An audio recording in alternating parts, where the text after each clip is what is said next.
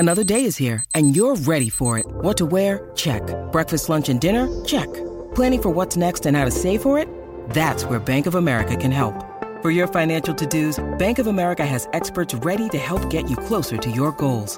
Get started at one of our local financial centers or 24/7 in our mobile banking app. Find a location near you at bankofamerica.com/talktous. What would you like the power to do? Mobile banking requires downloading the app and is only available for select devices. Message and data rates may apply. Bank of America N.A. member FDIC. When you need mealtime inspiration, it's worth shopping Kroger, where you'll find over 30,000 mouthwatering choices that excite your inner foodie. And no matter what tasty choice you make, you'll enjoy our everyday low prices, plus extra ways to save, like digital coupons worth over $600 each week. You can also save up to $1 off per gallon at the pump with fuel points. More savings and more inspiring flavors make shopping Kroger worth it every time. Kroger, fresh for everyone. Fuel restrictions apply. This is Inside Purple and Gold. Oh, the Texans all of a sudden love Will Levis. Like, we'll take him. We'll take him. Right. We'll take him if you don't trade up for him. Right. So, but you see that a lot with the draft.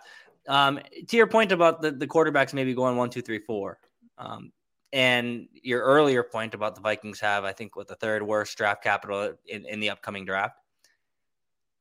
Is there anyone that you love? Any of these big four quarterbacks that you say, like, they have to go, they have to try. And if they do, is it worth mortgaging the future, which, like you said, has been kind of an issue in the previous regime? I don't know if I just played too much Madden when I was a kid, but there's something about Anthony Richardson. Yeah. Like, there is nobody like him. And I forget which podcast I was listening to, maybe the Rich Eisen show. I think it was Joe Klatt from Fox Sports News. He calls college games with Gus Johnson. He was comparing these quarterbacks to a Rubik's Cube. And one, it's like, all right, what's the potential if you unlock this Rubik's Cube? And then two, how many turns is it going to take to figure out and solve the Rubik's Cube? And I think Anthony Richardson, out of all the 4 or 5 quarterbacks, is going to take the most turns and clicks to finally unlock. But once you unlock him, if you can, there is no better Rubik's Cube out there that we've seen in the last 20 years. I mean, he's just that special.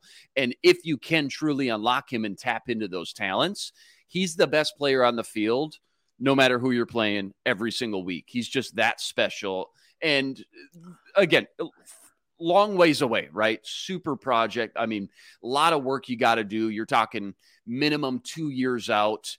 Again, though, I think with Kirk Cousins, any one of these guys, such a luxury to be able to have a young quarterback sit for a year. Not just like day 2, day 3 guys sit.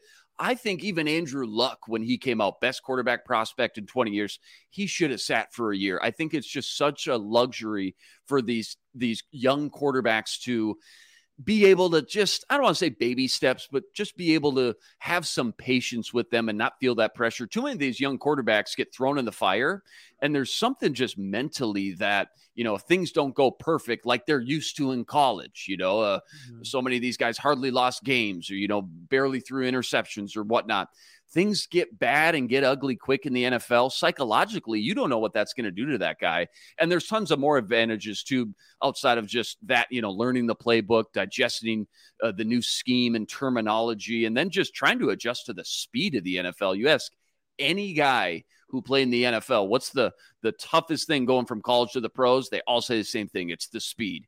Nothing can prepare you for the speed going from college to the pros. So I think Anthony Richardson, long story short, is the guy that I would move up to 3 if he was still there, which I think he will be, just because I think Bryce Young and CJ Stroud are gone at that point. Will Levis has a ton of tools as well. Hendon Hooker just seems to be the hot topic of conversation, just giving that. I think he will fall a little bit and should fall into that late teens, early 20s, something like that. So it's just more realistic, I think, without giving up a king's ransom. We know Quayce's a big analytic guy. We saw him wheel and deal last year quite a bit, not even afraid to wheel and deal inside the division with not just Detroit, but Green Bay. So I think Hooker, I think, just weighing out all the pros and cons, especially just given the lack of draft capital. I think that's why so many people connect those dots. But if there was a guy you were going to trade up for, Anthony Richardson would definitely be my guy. Quick question for you guys, too, that nobody's talking about. And I just want to bring this up and just start a conversation about it for 2-3 minutes. What are you going to do next year when you got to pay Kirk Cousins $28 million in dead money? Like the second he walks out the door, you got $28 million on the books. You're paying him for all those restructures that you've done year after year.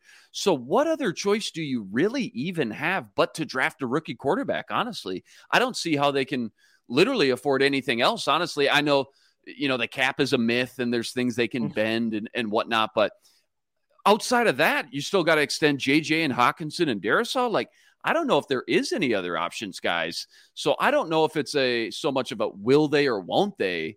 I think that's kind of a moot point at this point. All the decisions and moves they've made, specifically the things they've done with Kirk Cousins' contract, because of all those moves, they almost have to roll with a quarterback on a rookie deal next year. And they know that. So it may not be a matter of, again, if. The question is, I think, do they grab a guy now and let him sit, or do they wait until 2024 and kind of throw him in the fire like we were just talking about? Because I'm fine with Hendon Hooker at 23. They may not be. It depends on who KOC likes.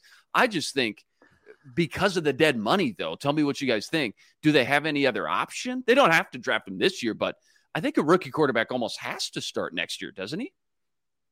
Yeah, that's a good point because, I mean, you look at when you're paying a guy – assuming they don't re-up with Kirk Cousins, I guess that's the only way that a rookie quarterback doesn't start is that they say, Kirk was good this year. We'll kick the can down the road again and again and again. And then eventually you're going to run into this problem. By the way, you're also going to run into cap issues if you have to extend Kirk Cousins again. Right. But yeah, if Kirk Cousins' contract runs out, you're paying $28 million to him to basically go somewhere else. Mm-hmm. It has to be a rookie quarterback. And I think when you heard Kevin O'Connell talk last week, you heard Quayce Odova-Mensa talk last week, they hinted at like, yeah, we would love for a guy to sit a year under a veteran quarterback. That was basically their way of, I think, saying, look, if there's a quarterback we love in this draft, we would love to take him in the first round, if that's where it is, have him sit a year under Kirk, and then we'll take advantage of that rookie contract money, you know, cheat code, I guess, right now. Right. And roll with him moving forward. If not, yeah, I think you have to draft the quarterback next year, start him right away. And who knows where you're drafting that guy? I mean, you're drafting him probably mid-late first, and that's a good way to tank a young quarterback's confidence to throw a guy who's not ready right into the fire. So I think the preferred option is probably in a vacuum to take a quarterback, let him sit the last year under Kirk, and start next year. But to your point, it comes down to, do they like any of the quarterbacks at 23? Is there enough ammo? Are they willing to mortgage next year's draft to move up to – you know, in the top 10, perhaps, and even in the top 5. That's something that obviously will be one of the most intriguing things to come out of Thursday night. For sure. And kind of to that point too, you know, every time KOC or Quayce gets up to that podium and, you know, I think you guys are there once in a while too. I think it was their last presser. Quayce loves to bring up the fact that they drafted 10 guys last year, and that's not really normal. I mean, they had almost twice the size of a normal draft for some teams. And, you know, just trying to maybe read between the lines a little bit. I don't know, maybe I'm overthinking a little bit, but it tells me maybe he could or they could justify moving up and using whatever little ammo they have, because again, they are planning on guys like Louis Seen being a starter, Andrew Booth Jr. being a big time contributor, Caleb Evans being a guy, Brian Asamoah, Jalen Naylor. I mean, they're really putting a lot of eggs in last year's class basket because it was so big. Maybe they can justify just trying to get in their heads, right? Just trying to put myself in their shoes. Maybe they can justify going up to get a quarterback, even though they don't have a ton of draft capital, but they would be fine. Again, when you stack both classes on top of each other, they feel like they're still coming out ahead if they went and got their quarterback for the future. Yeah, Quayce called it, what, like the 2-year horizon, which I suppose you're going to say when you have 5 picks and you took 10 last year. But I think it's why you probably keep seeing Hooker's name, right? Is that like they probably just don't have enough to get into kind of the range where you get the big 4, right? And that's a pretty substantial risk. And it's maybe a way to kind of serve two masters, right? On one side, if Hooker pans out, you get the rookie contract through his prime, which is pretty rare, right? That was, you know, like through 26, 27, 28, and still have some draft capital. I'm assuming, again, you're moving down with some of these picks, but to fill out the defense, because as much as I think it's easy to pin it all on Donatell, and Donatell certainly was not the best hire. I don't think it's as simple as like, here's Brian Flores, everyone's going to stay healthy, he'll get the most out of these guys. We'd love to see it with Booth, but, you know, he dropped because of the injury concern. Seen had a pretty serious injury, right? Mm-hmm. In London, and I love what Evans did. He had 3 concussions, right? I love what Asamoah did, but that is one guy. I mean, you have to supplement beyond that. So right. I think the Hooker pick makes a lot of sense. It's just kind of weird that they like painted themselves in this corner. And I get it's, we talked about kind of what was inherited and the fact that they chose not to burn it down, right? That they wanted this competitive rebuild and they wanted to go for a 13-win season last year. And to that point too, Tom, like, you know, something that really never gets discussed too much, it kind of just gets glossed over.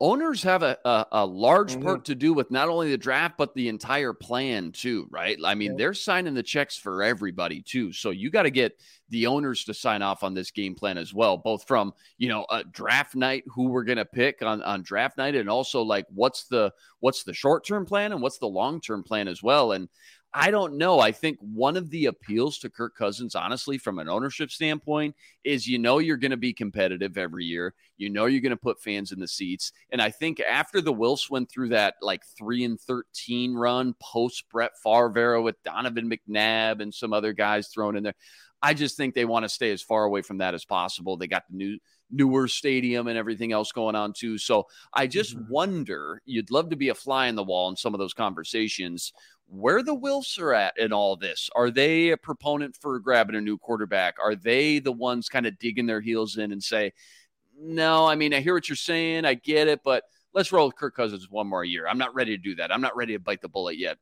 So it's just interesting to think about that too, because it was kind of a goofy thing, right? When Quayce came and took over, it's like, all right, you're going to burn the whole thing down, right? You're going to strip it down to the studs, much like Ryan Poles did in Chicago as well, right?